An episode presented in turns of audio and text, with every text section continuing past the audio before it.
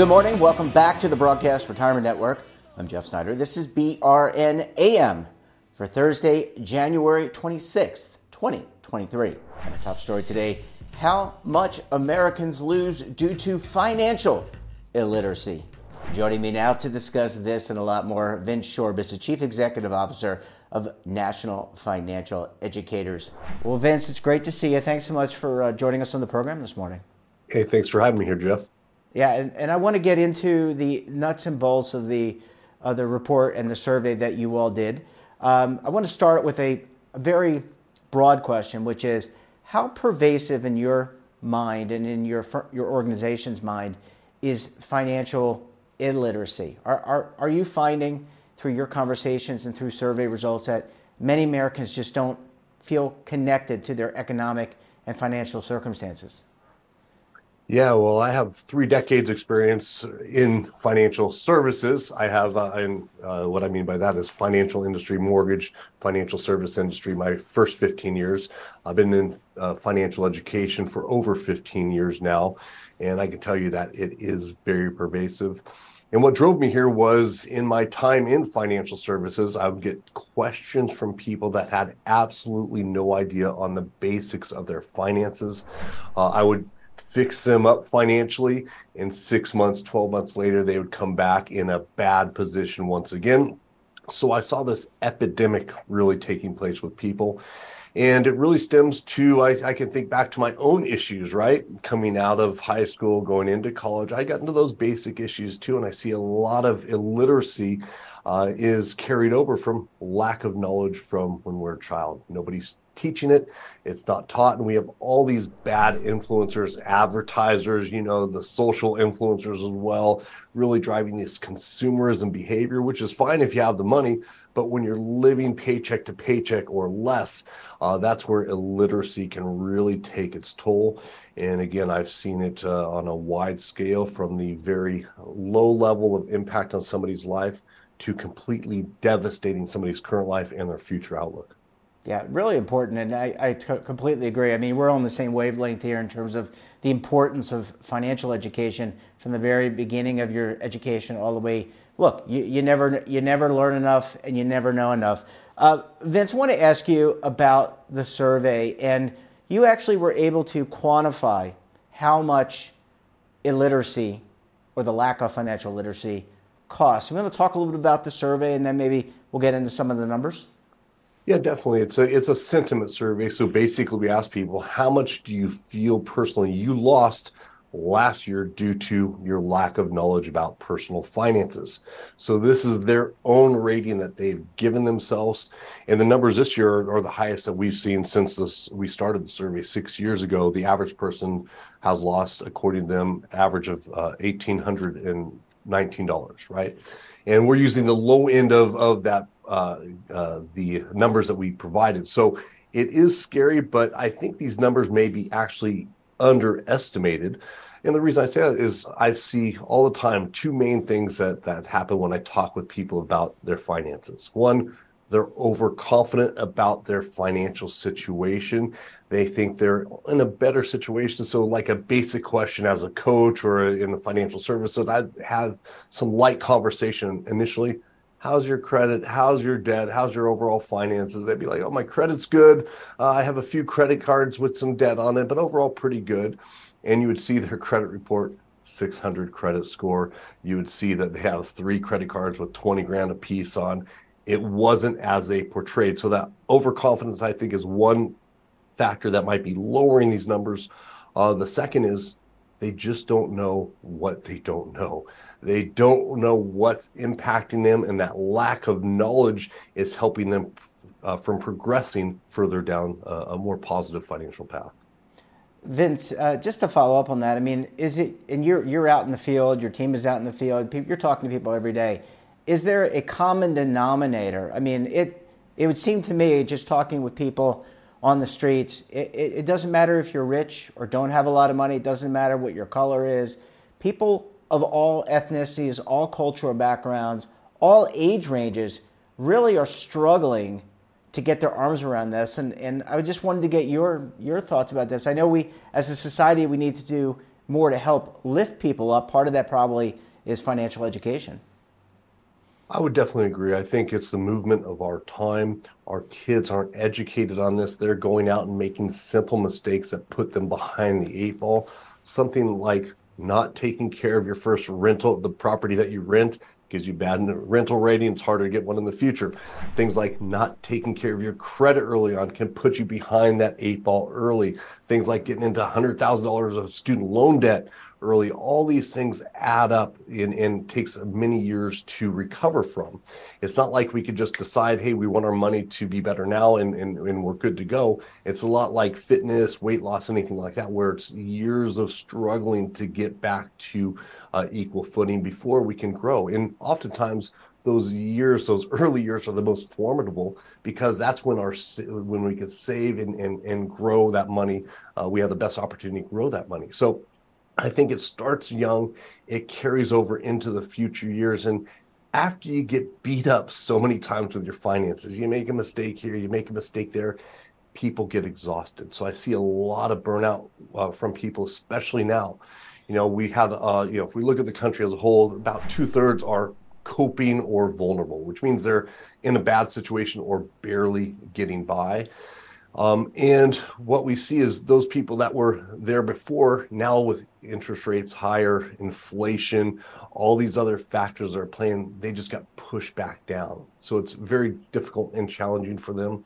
And you are right, income doesn't matter. You know, Bank of America just had an interesting study they put out here recently, where twenty percent of people that make over two hundred fifty thousand dollars a year are living paycheck to paycheck.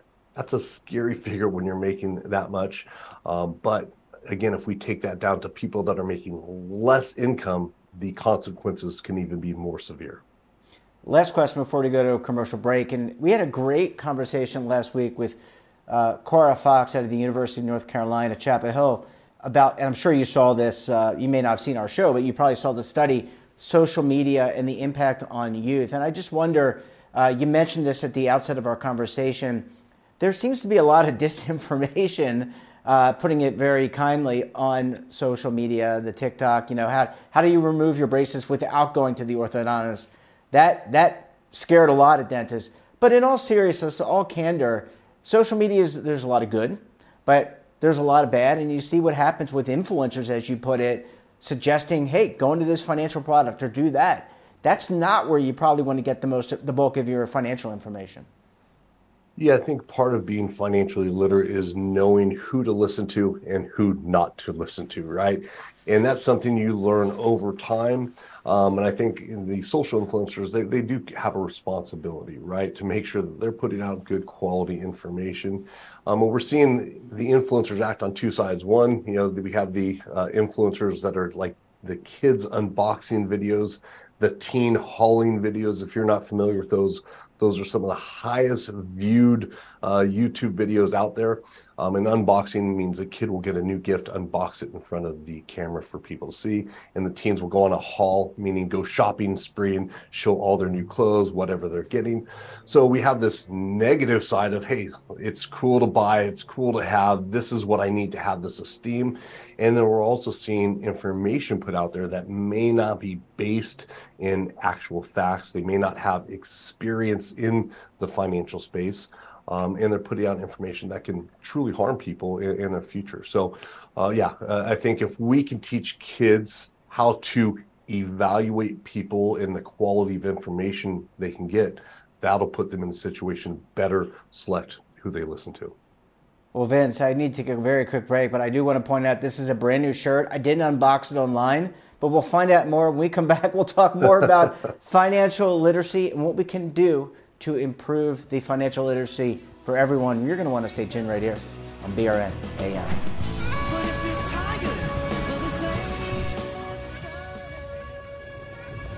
M. Imagine a new television network that will make you richer, healthier, and in control of your financial future.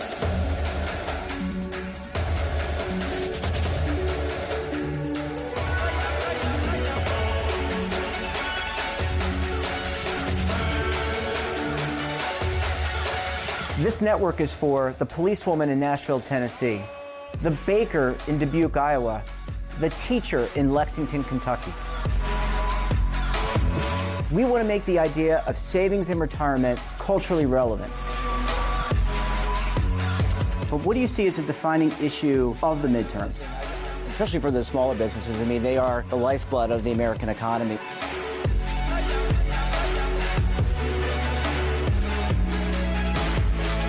Featuring exclusive interviews, current affairs, and docuseries. thirty-three yeah. years old, you retired early. The philosophy is money only matters if it helps you live a life that you love. But you got to start thinking about retirement as soon as you get in. The Broadcast Retirement Network will drive very high engagement with premium partnerships. So this isn't retirement and savings for your parents or grandparents. This is for all Americans. And we're going to change the way you think about money.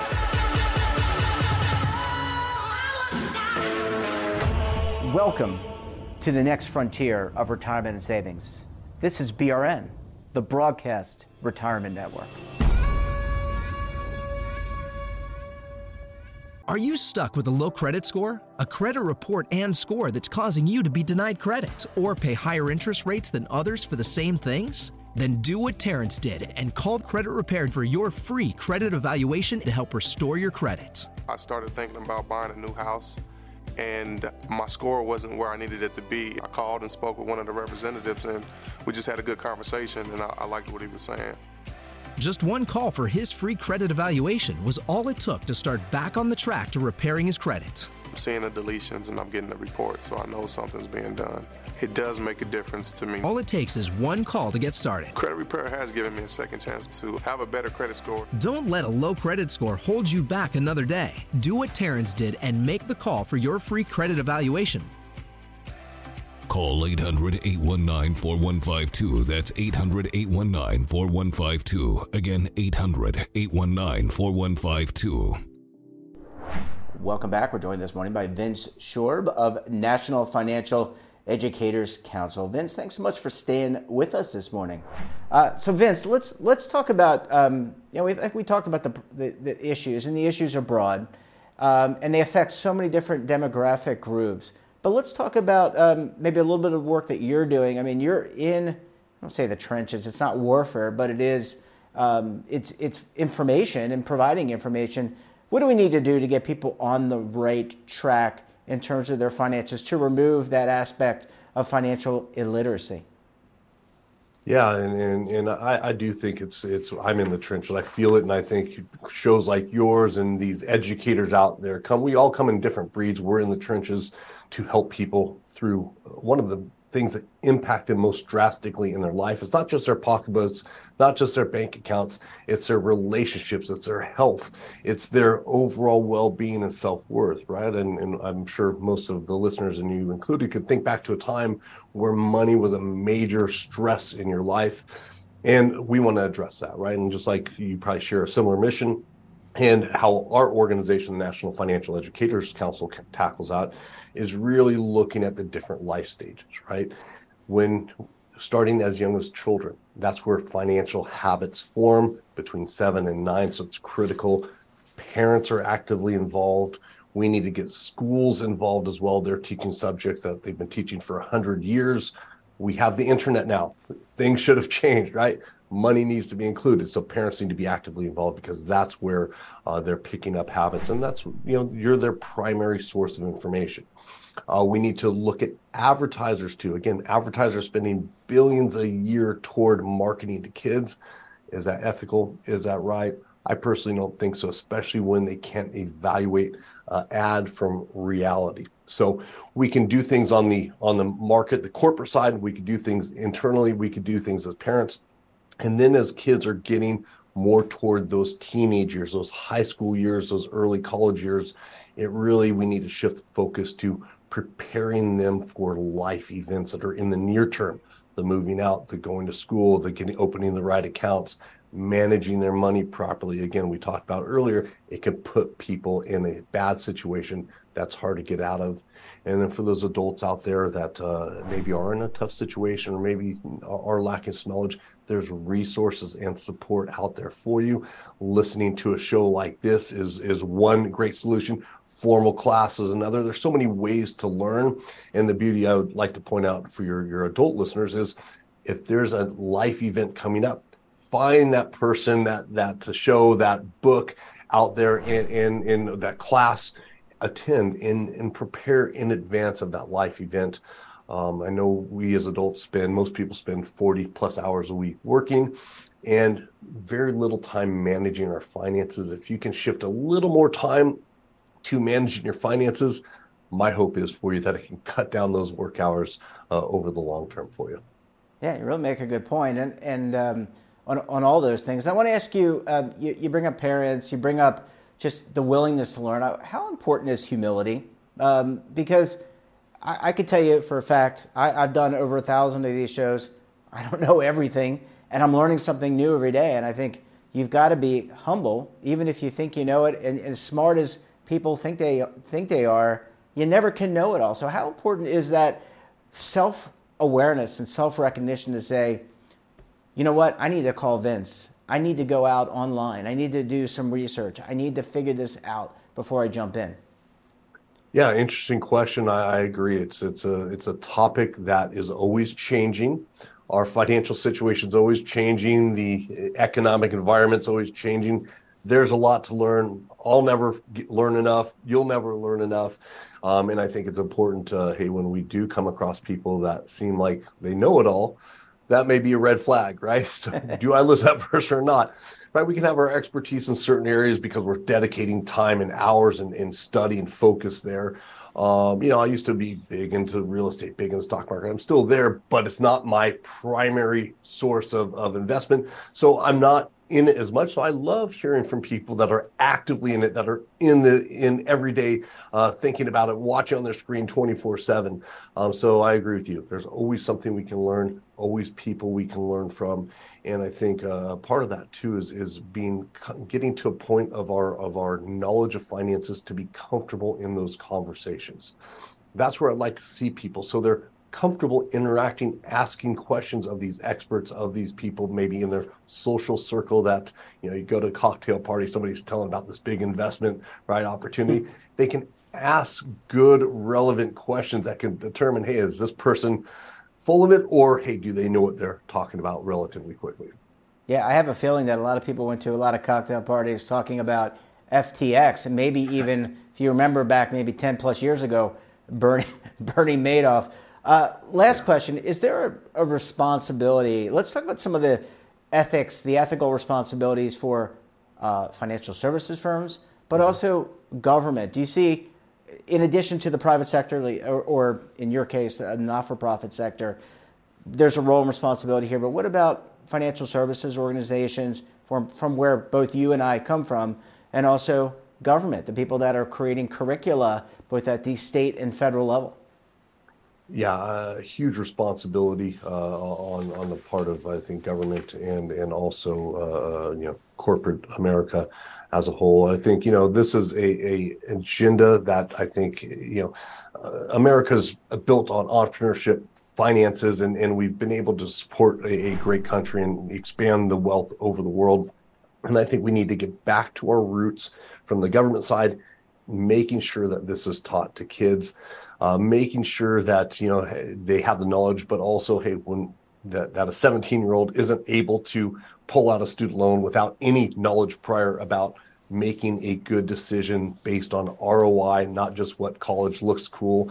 It extends to financial services where you have clients that maybe don't understand the difference. It, you know, that personal responsibility that for financial service provider to spend that extra time with that client to help them make decisions in alignment with their time, spending the extra time to understand their bigger picture objectives. Are they going to have two kids? Are they going to have five kids? Are they going to be moving in a few years? You know, taking that extra time. Um, and then from the government organizations, obviously, uh, you know, we need their support in this industry. They keep creating material and all that. It's, it's not very high quality. It's not very good. Put their focus into funding quality programs and getting the data that's going to benefit this industry. If we all work as a community and toward one common goal of making sure that people are better prepared to make decisions in alignment with longer term goals while making sure they're secure and self-sufficient, I think that'll make a stronger country and also stronger individuals across the board. well said, and, and also very empowering. I mean, you think about it, if you can control your finances, even if you don't have a lot, you don't have to have a lot. You can have a little, but you can be live within your means and be financially pow- empowered and independent. Vince, we're going to have to leave it there. Great work on the survey. Thanks so much for joining us, and continue your great efforts in the field. We appreciate it. Thanks so much for joining us this morning. Hey, thanks, Jeff. I appreciate it. And that wraps up this episode of B R N A M. Have a topic of interest, someone you think we should talk to? Drop us a line. And don't forget, for all the latest security news and lifestyle wellness, finance, tech, so much more, and all in one place, check out today's edition of our daily newsletter, The Morning Post. Want to search our archives, check out our latest content, visit our website, and of course, all of our three hundred streaming partners. We're back again tomorrow for another edition of B R N A M.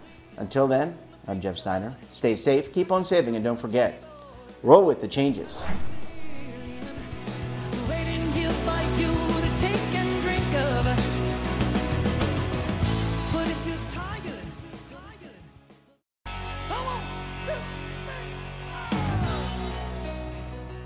Now is your opportunity to co-create content around any topic on the First Lifestyle and Wellness Network. Reach a global audience through our platform and co-own exclusive branded content.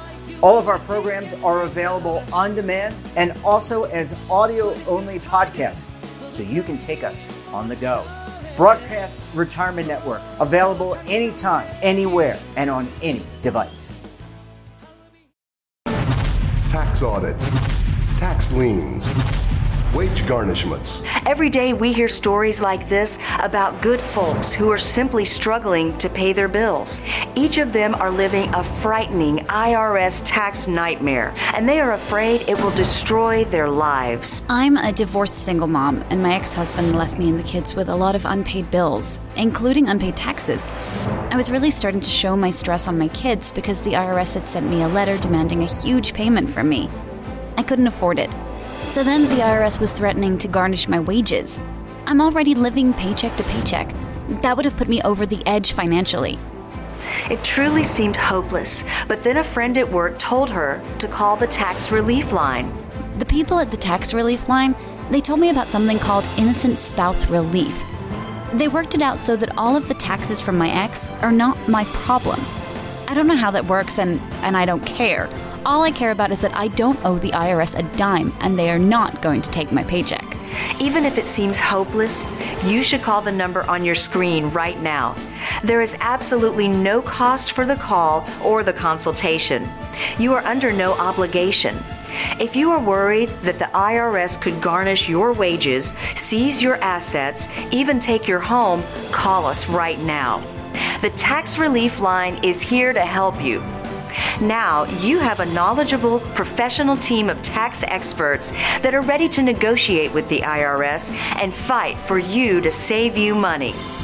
The Tax Relief Line's professionals have successfully negotiated thousands of cases, reducing and sometimes even eliminating the tax debt for their clients. It's very easy to get started. Simply call the number on your screen right now. You don't have to live in fear anymore. The call and the consultation are free.